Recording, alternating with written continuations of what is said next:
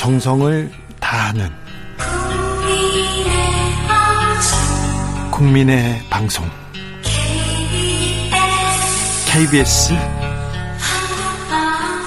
주진우 라이브. 그냥 그렇다고요.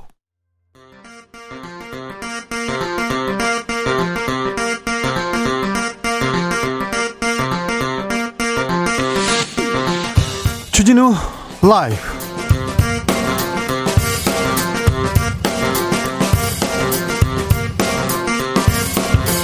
2020년 12월 2일 수요일입니다. 안녕하십니까. 주진우입니다.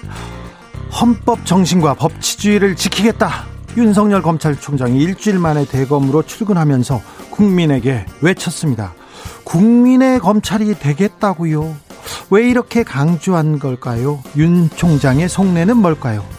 추미애 장관이 징계 카드를 꺼내자 윤 총장의 지지율 급 상승하고 있습니다. 이 모습 지켜보는 대권 주자들의 속내는 어떨까요? 새 코너에서 분석해 보겠습니다. 추미애 법무부 장관은 감찰위와 법원의 결정에 대해서 침묵하고 있습니다.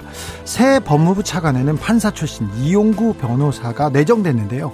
윤 총장 징계위원회는 모레 앞으로 다가왔습니다. 법무부와 대검의 초유의 갈등 상황.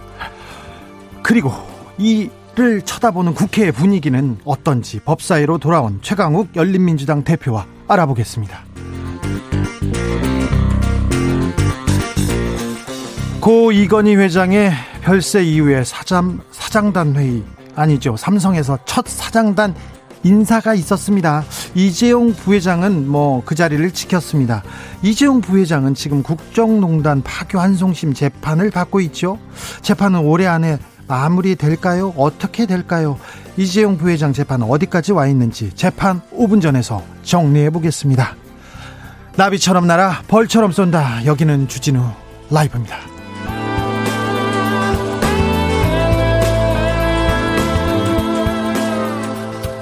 오늘도 자중자의 겸손하고 진정성 있게 여러분과 함께 하겠습니다. 내일이 수능입니다. 아이고, 시험이 뭐가 그렇게 중요해? 중요한 시험입니다. 코로나 시대의 수능 시험 더 중요합니다. 전혀 상상하지 못했던 날들의 연속이었습니다. 우리 수험생들 공부하느라고 그리고 조심하느라고 얼마나 고생이 많으셨어요. 오늘 마지막 정리 잘하고요. 푹 자고 내일 아침에 좋은 컨디션으로 부디 실력 발휘 잘할 수 있도록 기원하고 기도하겠습니다.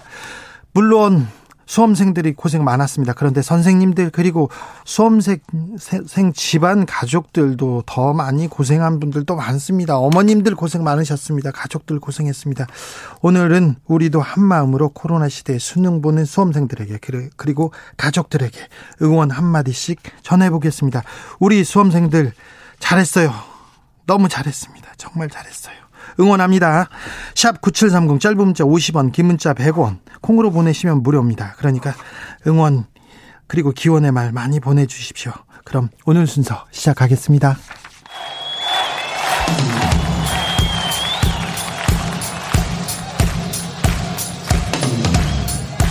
매일 오후 5시 5분 주진우 주진우 주진우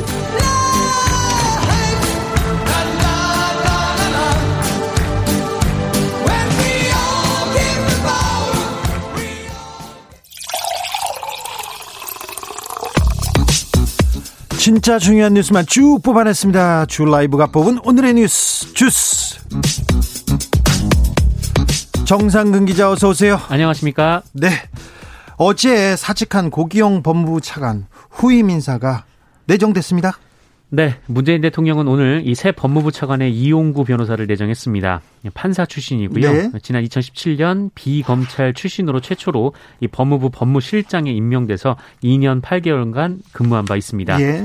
어, 임기는 내일부터 시작되는데요. 청와대에는 검찰개혁 등 법무부 당면 현안을 공정하고 중립적으로 해결하고 조직을 안정화하는 데 기여할 것이다 라고 밝혔습니다. 법무부 차관은 지금까지 주로 검사 출신에서 갔거든요. 네, 그런데 고기영 차장, 어, 차관, 차관도 네, 네. 검찰 출신입니다. 검찰 개혁을 위해서 법무부 차관도 검사 출신이 아니라 비검찰 출신 가야 된다고 했는데 이용구 변호사는 판사 출신입니다. 그런데요, 어, 법무부 차관이 검찰총장 징계위원회를 이렇게 주도해야 돼요. 그래서 이번 인사가 윤석열 검찰총장에 대한 징계, 징계를 강행하겠다 이렇게도 익히는 측면이 있습니다. 네, 이 검사인 고기영 차관의 사임 이유가 그 윤석열 검찰총장 징계위원회를 열지 못하게 하려는 것으로 알려졌는데요. 네. 이 신임 차관이 임명되고 내일 임기가 시작이 되는 만큼 이 모레 예정된 윤석열 총장에 대한 징계위원회가 예정대로 열릴 것으로 보입니다. 아, 징계위원회는 총 7명으로 구성이 되는데요. 이 법무부 장관과 차관이 당연직 위원으로 참여를 합니다. 다만 추미애 장관이 징계를 요청한 당사자인 만큼 어, 회의에 개입할 수가 없는 상황이고요. 어, 그래서 법무부 차관이 징계위원장직을 맡을 것으로 보이는데 이에 따라 이용구 내정자가 징계위원장이 될 것으로 예상이 되고 있습니다. 어제 추미애 장관이 뭐 그 수사를 받을 수 있다 이런 기사가 나왔는데요. 오늘은요. 윤석열 검찰총장 형사 입건됐다는 기사 나왔습니다. 네, 중앙일보 보도에 따르면 대검찰청 감찰부가 지난달 23일 그 윤석열 검찰총장을 성명 불상자로 표기해서 형사 입건했다라고 합니다. 예. 어, 혐의는 직권 남용인데요. 예. 어, 이어서 이 대검 감찰부가 판사 사찰 문건과 언론사 사주 접촉, 이 채널 A 사건 감찰 방해 등에 대한 압수수색 영장을 청구를 했는데 예. 네, 법원이 지난달 24일 이 판사 문건에 한해서 압수수색 영장을 발부했다라고 합니다. 이게 무슨 말이죠? 조금 더 설명해 주십시오. 네, 그러니까 검찰 지금 뭐 검찰 규정상 이 중앙일보 같은 경우에는 중요 사건이 검찰 수사로 전환이 될 때 검찰총장에게 사전 보고하게 돼 있는데 그렇죠.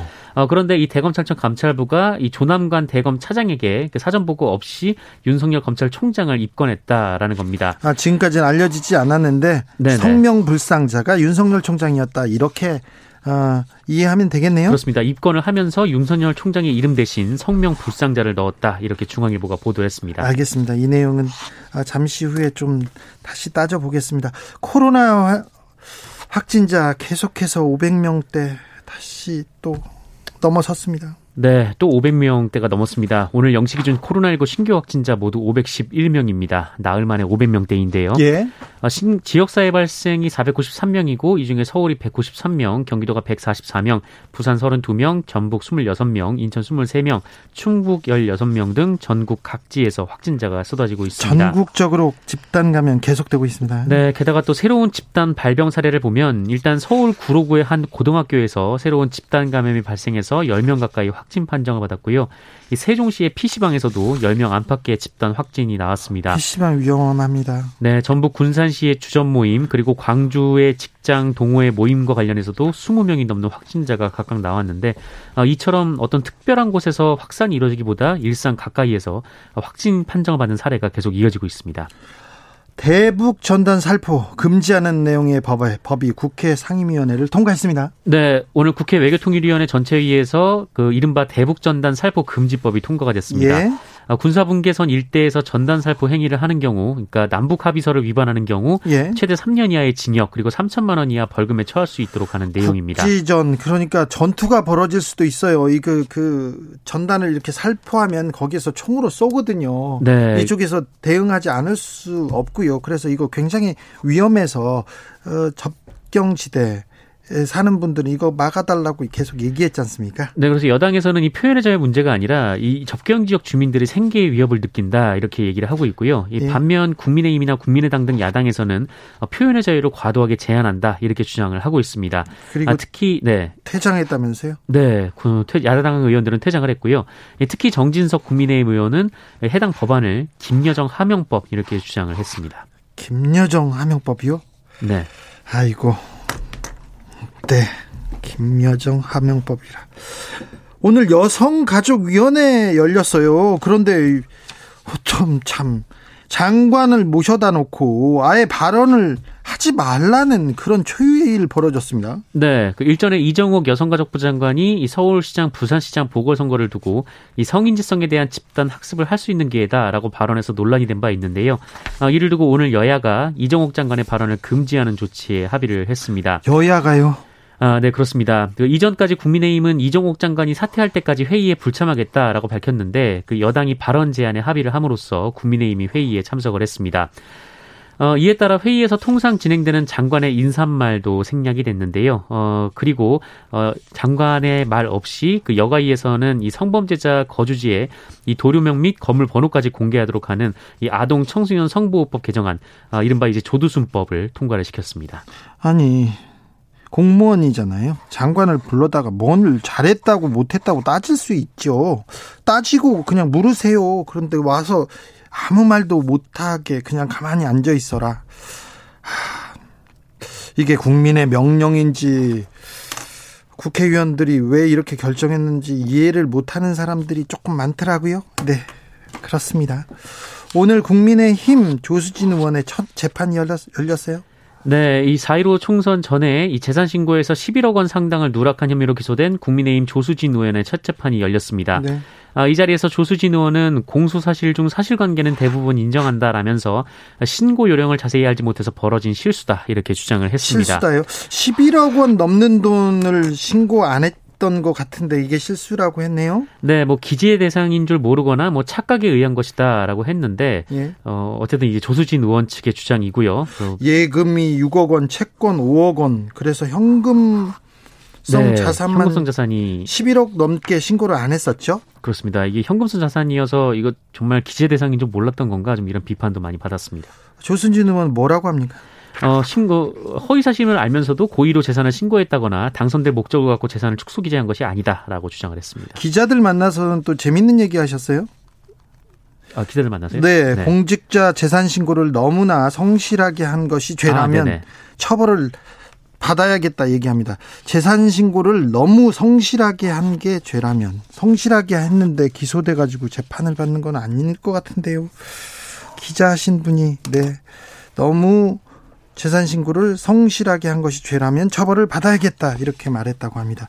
자 오늘은 수능 예비 소집일이죠. 내일이 수능일이고요. 네, 2021학년도 대입 수학 능력 시험이 하루 앞으로 다가왔습니다. 아, 이에 따라 전국 각 고사장에서 수험생들에 대한 예비 소집이 있었는데 아, 코로나19라는 특수한 상황이다 보니까 아무래도 예전과는 다른 풍경이 있었습니다. 어, 수험표 배부를 그러니까 walking through 그러니까 간격을 띄고 걸어가면서 수험표를 받았고요. 걸어가면서 받고요. 네. 네 그리고 이 시험장 건물에 들어가지 못했습니다. 음. 어, 그리고 확진 격리 수험생은 직계 가족이나 관계를 증명할 수 있는 지인 등을 통해서 수험표를 대리로 수령하기도 했습니다. 네. 한편 수험생의 경우 오늘 검사를 하라, 그러니까 코로나 검사를 하라라고 통보를 받더라도 우선 진단 검사 대상이 됩니다. 예. 아, 즉각 진단 검사를 할 수 있고 당일 결과 통보를 받습니다. 그러니까 당황하지 마시고요. 네네. 이 코로나19 의심 증상이 있는 수험생은 보건소가 밤 10시까지 운영되기 때문에 보건소 선별진료소에서 진단 검사를 받으시면 됩니다. 정부에서 다 준비를 해놨으니까 당황하지 마시고요. 그래, 네. 그래서 정부한테 물어보면 됩니다. 그렇습니다. 네. 네, 힘내 주세요. 문재인 대통령이 수험생들한테 응원 메시지 보냈네요. 네, 오늘 SNS에 쌓아온 실력을 유감없이 발휘하고 자신의 꿈을 활짝 피우리라 믿는다라면서 격려했습니다. 네.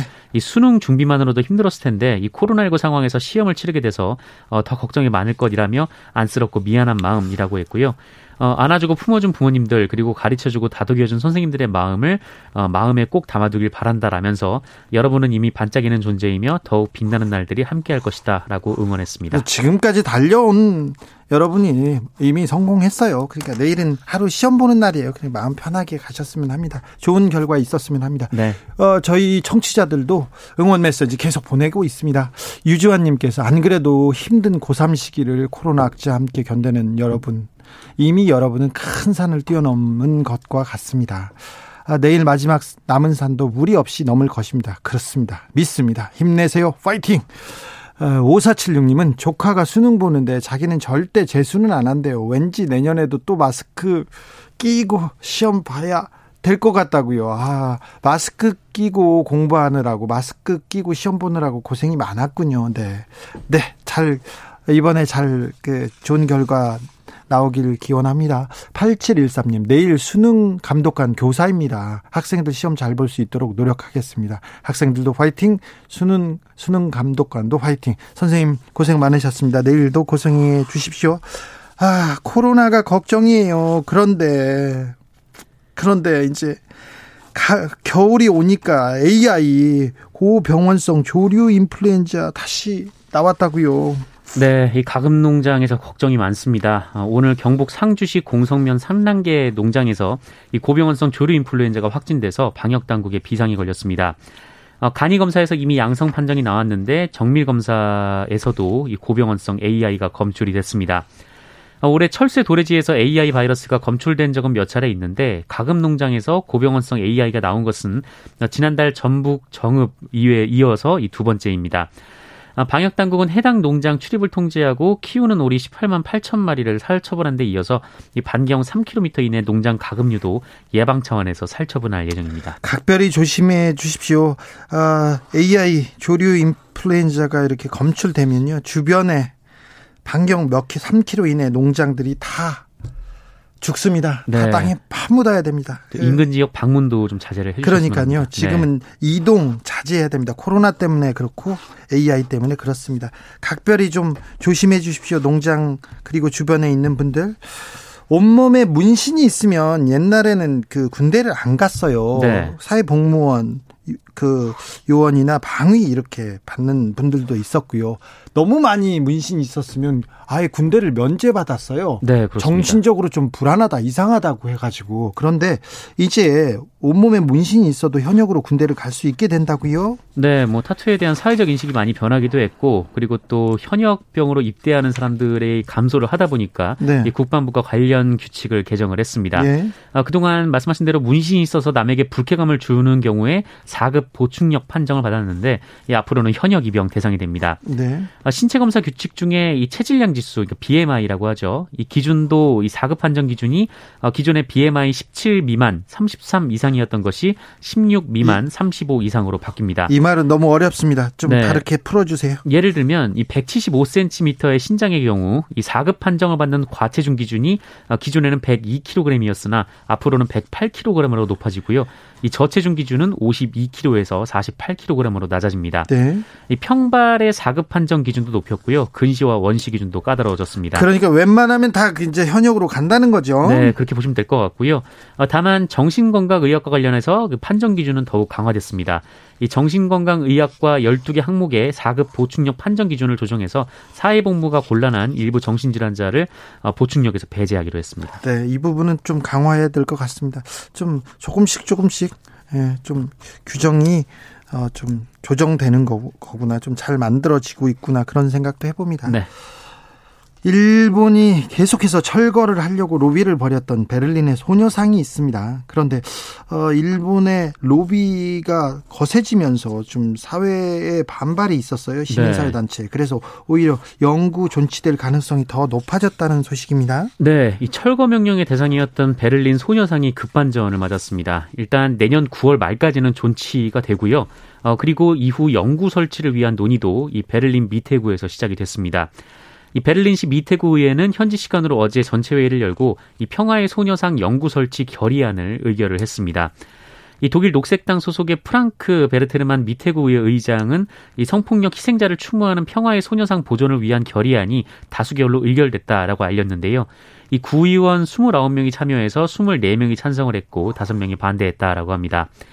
예, 앞서 미태구청은 지난해 7월 소녀상 설치를 허가했고 지난 9월에 어, 미태 지역 거리에 세워졌습니다. 하지만 일본 측이 독일 정부와 베를린 주정부에 항의를 하자 이 미태구청은 지난 10월 7일 철거 명령을 내린 바가 있는데 이후 베를린 시민사회가 반발하면서 철거 명령이 보류된 바 있었습니다. 네. 지금까지 주스 정상근 기자와 함께했습니다. 감사합니다. 고맙습니다. 4648님께서 생각만으로도 행복감으로 가슴 뭉클한 우리 외손녀 고3 수험생 너무 보고 싶고 통화하고 싶지만 혹시 평정심 잃을까 통화도 못하고 있습니다. 윤서공주, 전주 핫지가 뜨겁게 응원할게 화이팅 이렇게 응원의 메시지 보냈습니다. 아 윤서공주한테 그 마음이 닿을 것으로 확신합니다. 2081님 출근길에 큰애를 3년 동안 등교를 시켰는데 드디어 내일 마지막이군요. 고생한 큰애가 마음 편하게 시험에 잘 응했으면 좋겠습니다. 태어나 화이팅! 네, 화이팅입니다. 1024님, 내일 운전하시는 분들 학교 주변 포함해서 내일 수능 하루만이라도 경적은 삼가해야 됩니다. 삼가합시다. 고3 수험생 힘내세요. 경적은 안 됩니다. 교통정보센터 다녀오겠습니다. 정현정 씨. 주진우 라이브.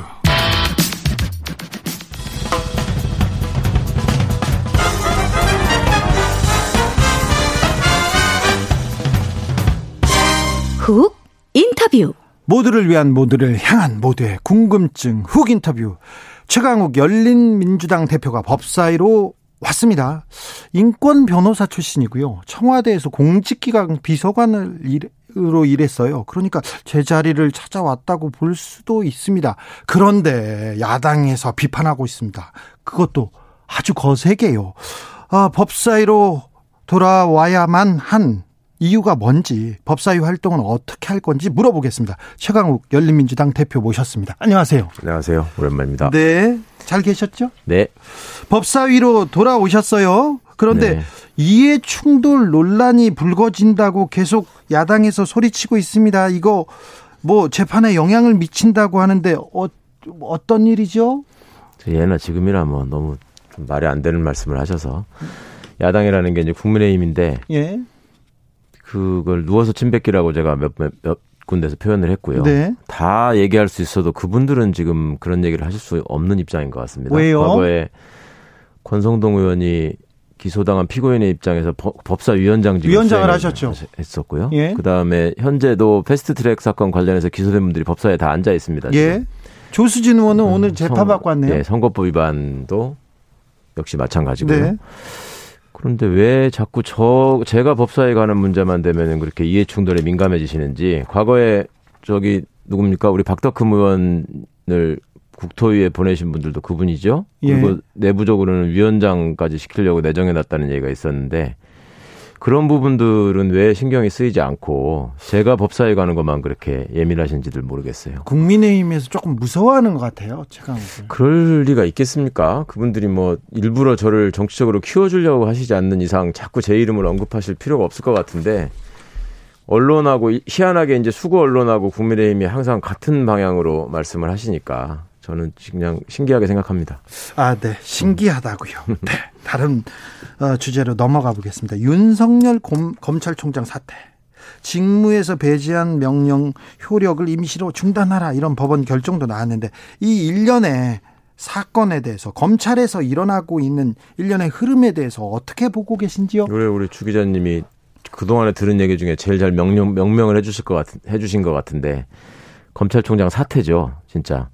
그동안의 언론이 사퇴라고 안 했습니다. 사퇴. 네. 장관과 총장의 갈등 프레임으로 가려고 계속 갈등 갈등 뭐 누가 이기냐 뭐 이런 식으로 가고 있었는데 어 근본적으로 검찰총장이 자신의 직분을 지금 심각하게 오해하거나 착각하고 있는 데서 비롯된 일이라고 생각하고요. 윤 총장의 착각에서 비롯된 일이다. 예, 그 착각이라고 하는 거에 바탕에는 정치적 의지와 욕심이 있다고 저는 봤습니다. 어, 처음에 이분이 취임할 때부터 내가 검찰총장이 되면 그 직을 바탕으로 해서 정치적 역량을 키워서 정치를 할 것이다. 이렇게까지 생각한 것 같지는 않아요. 예. 주 기자님도 잘 아시겠지만. 그렇지만 그 후에 일련의 그 보이는 행태들을 보면 일단 자기 수하에 있는 사람들을 끌어안고 이거를 일종의 사조직처럼 운영하려고 하다가 예. 그게 이제 법적인 절차나 인사 원칙이나 이런 것들에 의해서 여의치가 않으니까 아, 이거는 내가 가지고 있는 위치를 최대한 활용해서 어, 정권을 수사해서 그러니까 특히 청와대를 타겟으로 수사를 해서 살아있는 권력을 수사하는 듯한 모양새를 띄어서 정치적 예. 명분을 얻은 다음에 그 국민들한테 어필할 수 있는 길을 찾아보자 이렇게 쭉 가는 것 같고 최근에 보이는 모습들도 역시 그런 것 같은데 문제는 살아있는 권력을 그러니까 치는데 중요한 게 아니라 정확히 법이 부여하고 있는 검찰의 사명은 살아있는 권력의 권력형 부패를 엄단하라는 거였죠. 예. 대통령의 주문도 마찬가지였고 취임 당시부터 문재인 대통령께서 주문한 게 살아있는 권력에 대해서도 엄정하게 수사해라. 권력형 부정부패를 용납해서는 안 된다. 더하기 민주적 통제를 벗어나서 국민들 위해 군림하려는 특권 집단으로서의 검찰은 존재해서는 안 된다. 이런 취지의 말씀도 하셨습니다. 그런데 예. 두 번째 거는 지금 완전히 빼먹고 첫 번째 거를 가지고 청와대를 겨냥하면 살아있는 권력에 대한 수사다라는 식의 모양새를 형식적으로 갖춰놓고 어, 본인들이 그간에 잘 거래해온 언론들을 동원해가지고 그런 프레임을 계속 고착시켜 나가고 크게 관심이 없이 검찰의 그간의 행태에 대해서 예전에는 윤석열 괜찮다고 그러더니 지금은 왜 저러지 하고 생각하시는 그냥 일반 음, 큰 관심이 없는 대중들에게 네. 마치 뭔가 중요한 일을 열심히 하다가 박해받는 듯한 모습을 연출하고 있는 거죠 계속. 그런데 검찰에서 검찰에서도 그렇고요. 뭐 법원 판결 나오고 감찰위원회 나온 걸 보고 그래도 직무 정지할 정도는 아니다. 그 정도 죄는 아니다. 이런 주장을 하는 분들도 많습니다. 그러니까 그것도 지금 조금 오도된 해석이 있는데요. 법원이 이게 직무 정지를 할 만큼 잘못한 건 아니다. 이렇게 판시한 적은 없습니다. 아, 그래요? 네, 내용을 자세히 보시면 조금 이게 모순되는 내용이 있는데 어차피 징계위원회를 통해서 징계 절차를 통해서 다 다뤄져야 될 사실들인데 이 사람이 인사청문회를 통해서 대통령으로부터 임명된 사람인데 굳이 그 며칠 사이에 직무정지를 했어야 하는 것이냐. 법원이 보기에는 재판부가 보기에는 반드시 그게 필요한 것 같지는 않았다. 뭐 이 정도거든요. 아, 근데 이제 네. 내용이 모순되는 것이 그 저 얼마 있으면은 징계 처분이 이루어질 것이다라는 얘기를 하면서 이거를 그대로 방치하면은 이, 어, 내년 7월까지 사실상 해임되는 결과가 된다. 뭐 이런 말이 이제 서로 완전히 모순되는 말이잖아요. 예? 그리고 가처분 이유 어 그러니까 재판 결정 이유 중에 이제 설치한 내용들을 보면 장관이 권한을 분명히 가지고 있다. 그다음에 민주적 통제를 해야 한다. 인사권은 대통령에 있다. 이런 점들 다 인정합니다. 네. 인정하고서 그렇지만 굉장히 신중하게 자제해서 행사해야 된다. 네. 검찰총장이기 때문에 그렇다. 예. 근데 법에 보면 검찰총장의 직무 정지를 법무부 장관이 필요하면 할 수 있도록 돼 있는 거고요. 예. 필요하다고 생각되면 네.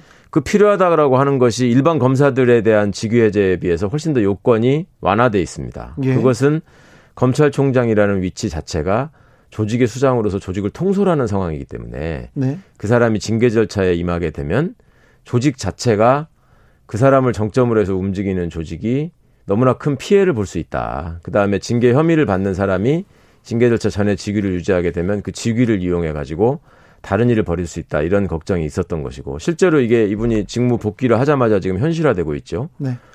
예를 들어서 그 원전 사건 수사 관련해서 보류했던 구속영장 청구를 승인해 가지고 뭐 영장을 청구한다거나 네. 그러니까 내가 가지고 있는 권한을 이용해서 최대한 내가 저항해 보겠다 이런 모습을 지금 보이고 있죠.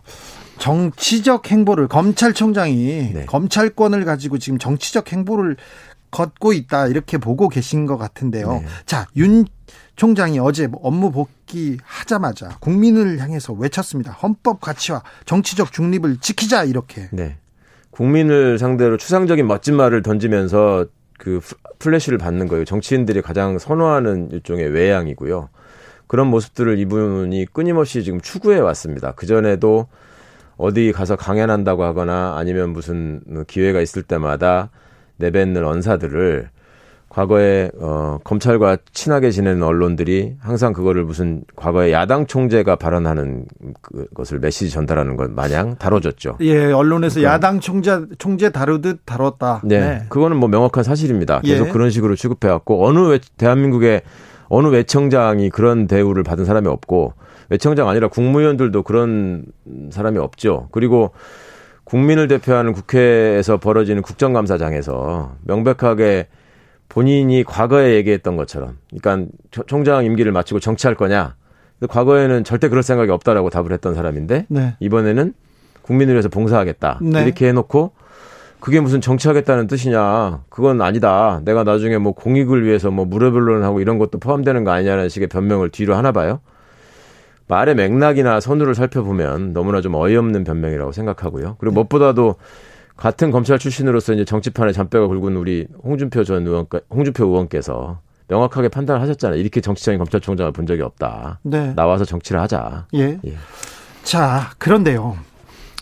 그런데 현직 검사가 추미애 법무부 장관 한테 사퇴하라고 하기도 하고요. 네. 최근에 검찰이 뭐 사표도 계속 집단적으로 내고 집단적으로 의사 표명하고 이거 네. 검사들이 이명박 박근혜 정권 때도 이런 일은 없었잖아요. 그렇죠. 그러니까 어 과거에 이제 검찰과 공생하면서 일종의 거래를 하면서 권력 집단의 일부로 검찰을 편입시켜 주면 네. 조용히 아주 얌전한 애완견으로 잘 지냅니다. 네. 그런데 이제 네가 있을 자리는 안방이 아니고 마당에서 도둑이 들어오는지 지키는 거다라고 해서 주인이 원래 역할, 원래의 자리로 보내게 되면 왜 나한테 따뜻한 이불과 맛있는 음식을 주지 않느냐라고 하면서 이제 주, 주인을 향해서 짖다가 물어뜯기 시작하죠. 그런 상황인데 지금 어떤 평검사들이나 뭐 검찰 집단에서 뭐 성명을 내는 거는 사실은 두 가지 심리가 있는 것 같습니다. 그러니까 첫 번째는 무엇보다도 이제 검찰의 이익을 지켜야 된다, 조직을 수호해야 된다라고 하는 그 안에서 이제 직장인으로서 살아온 사람들한테 그냥 은연중에 쌓여있던 자기들만의 논리 예. 이것 때문에 그냥 움직이는 면이 하나 있는 것 같고요. 또 하나는 굉장히 제가 보길 때는 좀 허황된 걱정인 것 같은데 총장이 내용 여부를 떠나서 저렇게 어 말하자면 밀려나게 된다면 네. 나중에 검찰 수사에 관해서도 우리가 이상한 정권이 들어오게 되면 또 중립성을 담보받지 못하는 거 아니냐라는 예. 걱정이 그런 부분은 일부 제가 그 선이라고 믿어주고 싶습니다. 네. 그런데 말씀하신 것처럼 그 시기나 내용이나 그다음에 이 총장이 행한 여러 가지 행태에 대한 분별력들을 보면 지금 일방적으로 법무부 장관을 비난하는 것으로 일관할 수 있는 일이 아니죠. 예. 그러니까 총장에게 제기된 혐의가 본인들이 수사를 많이 해봐서 알 거란 말입니다. 네. 과연 어떤 공직자가 그런 식의 발언과 그런 식의 행위와 그런 식의 어떤 꼼수를 부려가면서 자리를 지키려고 노력해 왔는지를 알 수 있을 것이고 무엇보다도 본인들이 그간에 무슨 시국 선언을 했네, 집단으로 서명을 했네 하면서 늘 기소해 왔던 그 공무원들의 모습과 비교를 해봐도 본인들이 현재 행하고 있는 모습들이 얼마나 자아도취에 빠져서 특권을 내세우는 모습인지 좀 성찰해 봤으면 좋겠습니다. 그런데요. 검사들이 이렇게 똘똘 뭉치는 이유가 다 좋다고요. 다 음. 검찰 개혁도 하고 공수처도 출범해 다 알았는데 너무 추미애 장관이 지금 코너에다가 몰아놓고 음. 외통수로 몰아놓고 지금 범 저 검찰총장을 계속 몰아치고 있다. 너무 좀 투박하다 이런 지적도 있습니다. 예, 예. 그런 지적 저도 들어서 알고 있고요. 예. 그런데 좀 선우를 따져봤으면 좋겠어요. 추미애 장관이 무작정 오시자마자 네. 뭐 총장을 구석에 몰아놓고 뭐 힘들게 하신 게 아니죠. 총장이 보인 행태에 대해서는 왜 저는 그 예리한 비판 의식이 왜 무뎌지냔 말이에요. 네. 예. 총장이 그 안에 보인 모습은 뭐였습니까? 뻔뻔히 법에 의해서 장관이 권한을 행사하게 되면 10분도 안 돼가지고 대권 명의로 늘 반박하는 논평이 나오고 네. 어? 그런 그런 모습을 보이는 외청이 대한민국에 어디가 있나요? 그리고 그런 모습을 보이는 외청장이 어디 있나요? 그러면서 네. 나는 정치 행위를 한 게 아니다라고 주장하면 예. 아니 명백히 조직원이기도 하지만 공무원의 한 사람으로서 공직자의 자세가 아니다. 이거를 먼저 얘기를 하고 그렇지만 총장도 잘, 잘못했고 나쁘지만 장관님이 이런 부분은 조금 더 고려해서 신중하게 해주셨으면 좋겠다. 이렇다면 조금 더 진정성을 인정하겠는데 지금 그런 차원은 아닌 것 같습니다. 오늘로 예정됐던 징계위원회 연기된 연기됐잖아요. 네. 그왜 연기됐는지 좀 알려주세요. 아니 뭐 그거야 그 차관 지금 이제 장관께서 예. 징계 청구를 하셨기 때문에 위원장 역할을 할 수가 없고 그럼 차관이 위원장을 해야 되는데 네. 차관의 지금 여러 가지 부담 때문에 그걸 못 하겠다고 생각하고 사표를 낸 상황 아닙니까? 네. 예. 그런 상황에서 지금 징계위원회는 또 어. 징계 혐의자 측에서 연기를 네. 요청을 했어요. 네. 뭐 관련해서 뭐뭐뭐를 더 확인해야 되겠다. 어떤 자료를 더 받겠다. 그러면은 그 절차적 권리를 보장해주기 위해서 연기해주는 거는 그렇게 이례적인 건 아니라고 봅니다. 아 그래요? 네. 다른 우리가 모르는 다른 내용은 없습니까? 아, 아니 두 가지죠. 뭐 하여튼 연기 신청을 했다는 것과 네. 차관이 사표를 냈다는 그 예상외의 상황이 벌어졌다. 그렇다면 징계위원이 너무 부족하니까. 네. 음. 내일 모레로 어, 법무부 징계위원회 열립니다. 그리고 이제 결과를 이제 내야 됩니다. 끝내야 네. 됩니다. 네. 자, 어떻게 결과가 나올까요? 저는 뭐 당연히 중징계가 나올 거라고 기대합니다만은 네. 과연 음 4일 날한 번에 끝날 수 있을 것인가는 좀 지켜봐야 될 것 같습니다. 아, 또 그러니까 혐의자인 총장 측에서는 지금 계속 일종의 지연 전술을 쓰는 것 같고요. 그 전에 징계위원회가 징계위원들이 참여하지 않아서 구성이 안 되는 전략을 쓰려고 하는 것 같습니다. 아, 그러니까 지금요? 지금 명시적으로 징계위원으로 원래 당연직으로 들어가야 되는 검찰국장이나 대검 반부패부장에 대해서는 기피 신청을 하겠다라는 걸 지금 공언하고 있잖아요. 네. 그러면은 장관 못 들어가시지. 차관 지금 이제 임명돼 가지고 이제 시작해야 되는 기피 거지. 기피 신청 두 명 하면. 네, 두 명 하면은 징계위원 일곱 명 중에 외부위원 세 분이 남는 건데 그 세 분 중에 두 분에 대해서도 또 요로를 통해서 연락을 해가지고 참석하지 말아달라는 연락을 했, 던 것 같아요. 아 예. 그래서 두 분들도 지금 고심을 하고 계시는 것 같고. 혹시 그러면 대검 차장이나 법무부 차관도 그런 압박이나 검찰 내외의 그런 압력, 전화 이런 것 때문에 고만두거나 아니면 기피한 것으로 보이십니까? 뭐 제가 그런 사실을 들은 바가 없고 아는 바는 없지만 그 사람들의 특징이나 조직 문화를 볼 때는 엄청난 압박을 받겠죠. 아 예. 그러니까 와, 과거부터 그래, 그래 오지 않았습니까? 네. 자, 그러면요. 이 일이, 어, 이 일을 이제는 결론을 내야 될 거 아닙니까? 네. 어떻게, 추윤의 운명은 어떻게 되, 됩니까? 어떻게 될 것으로 보십니까? 저는 뭐, 법에 정해진 절차대로 일이 지금 진행되고 있는 것이고, 예. 또 사법부가 본인의 위치에서 어떻든 받아들일 수 있든 없든 논리가 맞든 안 맞든 또 사법부가 역할을 하고 있습니다. 예. 그러면은 법에 정해진 절차대로 장관이 징계 청구를 한 이상 징계 심의가 정상적으로 이루어지고 또 적법 절차를 통해서 내용이 밝혀지게 되고 또 심판을 받게 되면 그에 따라서 또 그 법적인 효과가 따라올 거니까. 예. 음. 자, 추윤 동반 사퇴 둘다 나가라. 이런 음. 얘기도 조금 정치권에서 나오지 않습니까? 이 해석에 대해서 정치권에서 구체적으로 어 지금 어제 오늘 상황에서 그 얘기 하신 분은 없고 그 전에 한번 이상민 의원님이 잠깐 그 네. 얘기를 하셨다가 거둬들이신 것 같은데 정치하는 분들이야 뭐 정무적으로 국민들 보시기에 모양이 좋지 않으니 두 분 다 그러는 게 좋지 않겠냐라는 상상을 할 수는 있을지는 모르겠는데 현실적으로 그게 맞는 말씀인지 좀 생각해 보셨으면 좋겠습니다. 그러니까 잘못을 하고 잘못한 게 없다라고 저항하면서 번번이 그 상급자의 권한이나 지위를 무시하는 사람을 대상으로 어떻거나 시끄러우니 둘 다 나가라. 네. 이러면은 조직이 유지가 될까요? 알겠습니다. 검찰 개혁이란 대의가 있습니다. 공수처 출범이란 대의도 또 있고요. 그런데 추 장관하고 윤 총장이 적대적으로 강대강 대치하고 싸우고 있어서 이, 이 검찰 개혁의 대의가 흔들린다. 이렇게 지적하는 사람도 있습니다. 이 지적에 대해서는 어떻게 보십니까? 추 장관과 윤 총장이 싸우는 게 아니고요. 네. 윤 총장이 대드는 겁니다. 자꾸. 윤 총장이 하고 있는 거죠. 네. 네. 장관의 적법한 지시와 권한 행사에 대해서 거역을 하고 대들고 있기 때문에 생기는 일이고요. 그 대드는 목적은 이렇게 해서 검찰 조직을 보위하고 내가 검찰을 수호한 영웅으로 남고 싶다라는 정치적 욕망밖에 아무것도 아닙니다. 조직원들을 진정으로 생각한다면 이런 모습을 보이면 안 되죠. 조직원을 진정으로 생각한다면 음. 진짜 진짜 검찰총장은 어떻게 해야 됩니까? 과거의 검찰총장들이 보였던 모습이 있죠. 어떤 장관의 수사지휘권이 발동됐을 때 거기에 항의하기는 하지만 바로 사퇴하면서 조직에 대한 피해를 최소화하는 부분 모습을 보인 사람이 있고 네.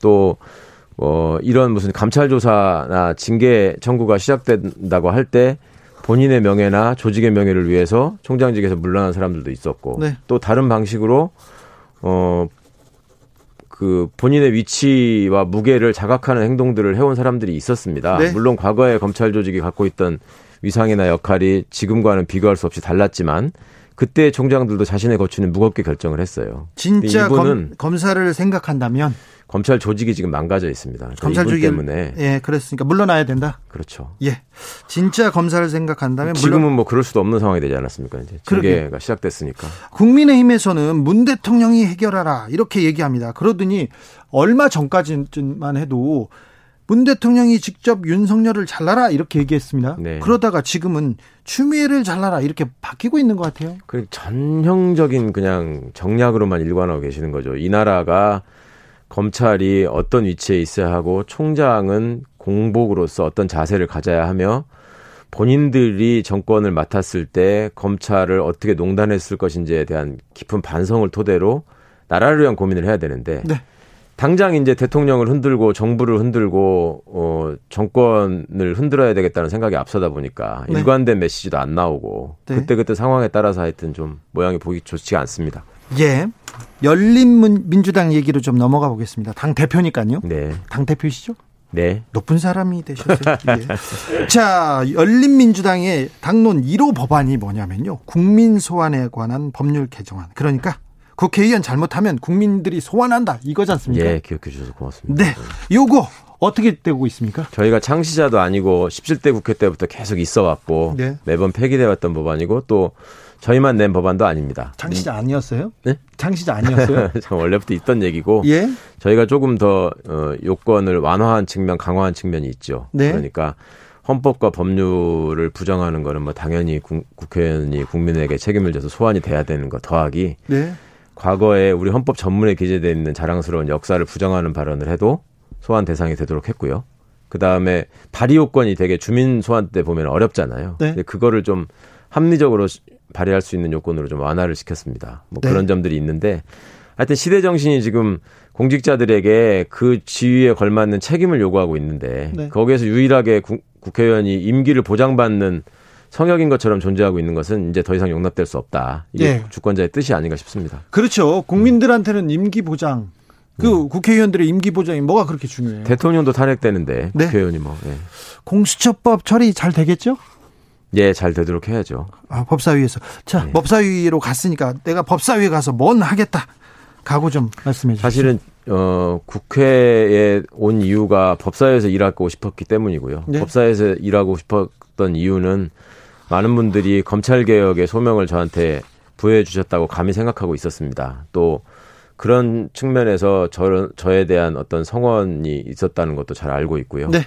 그래서 제 전문성이나 제 경험이나 제 능력이 조금이라도 이 보탬이 된다면 네. 검찰 개혁을 위해서 법사에서 최선을 다하겠습니다. 김진애 의원은 다른 얘기 없으셨어요? 뭐 이제 전문 분야로 또 가신 거니까요. 네. 예, 국토에서 맹활약 하실 겁니다. 네. 지금까지 최강욱 열린민주당 대표였습니다. 감사합니다. 고맙습니다.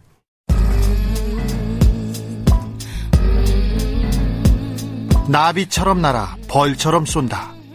주진우 라이브.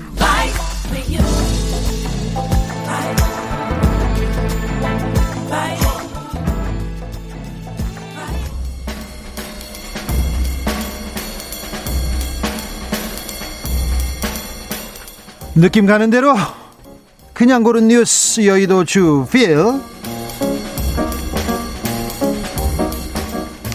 브라질 1년새 경기도 넓이 아마존 열대우림 파괴 한겨레 기사입니다. 브라질 아마존 열대우림 12년 만에 최대 규모로 지금 파괴되고 있답니다. 경기도 면적만큼 넓은 열대우림이 1년 만에 사라졌다고 합니다. 작년보다 거의 10% 늘어났습니다.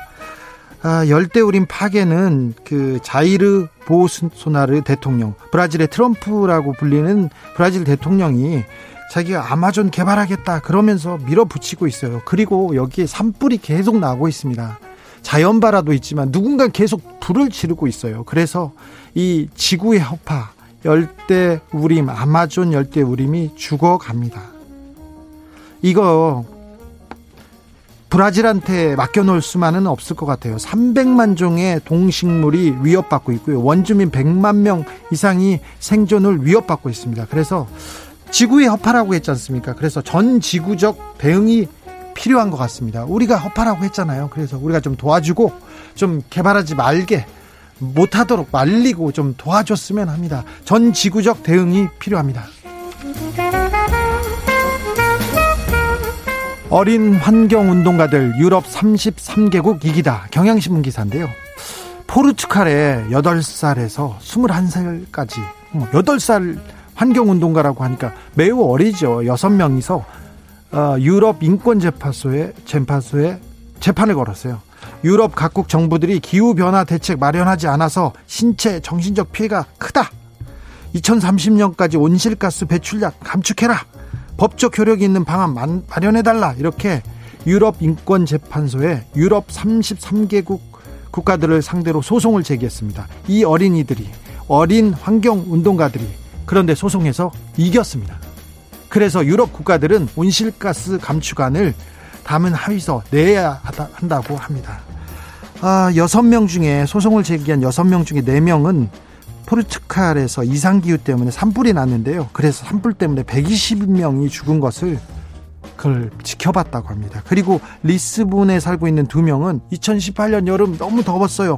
섭씨 44도까지 이렇게 폭염이 와서 너무 힘들었어요. 그러면서 안드레 올리비에라 12살 12살 어린입니다. 꼬마 아닙니다. 유럽 각국의 정부가 우리의 미래를 보호하기 위해서 구체적인 행동에 나설 때까지 맞서 싸울 것이다. 이렇게 주장했습니다. 아, 싸울 것이다. 12살 어린이가.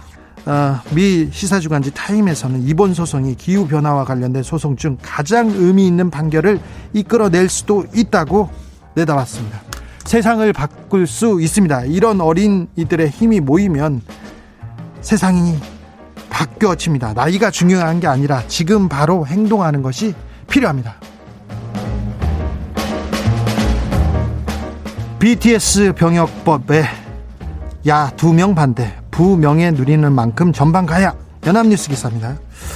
방탄소년단 BTS의 군입대 연기의 길을 터준 병역법 개정안이 어제 국회 본회의를 통과했습니다.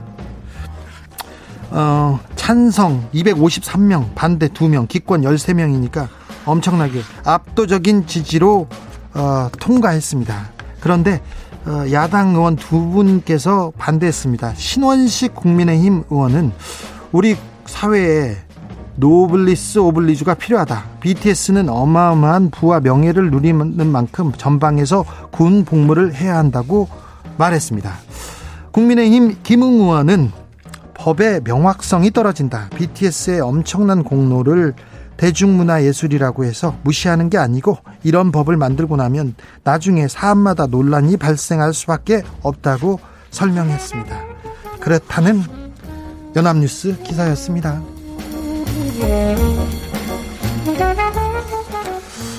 비만 고대 비너스는 빙하기 혹독한 삶이 낳은 산물 연합뉴스 기사입니다. 빌렌돌프의 비너스라고 다 알아요. 사진을 보면 안 알아요. 비너스인데 온몸이 뚱뚱해요. 임신한 여성인지 아무튼 뚱뚱합니다. 아주 뚱뚱합니다. 이게 약 3만 년 전, 2만 년 전 인류의 대표적인 예술품인데요.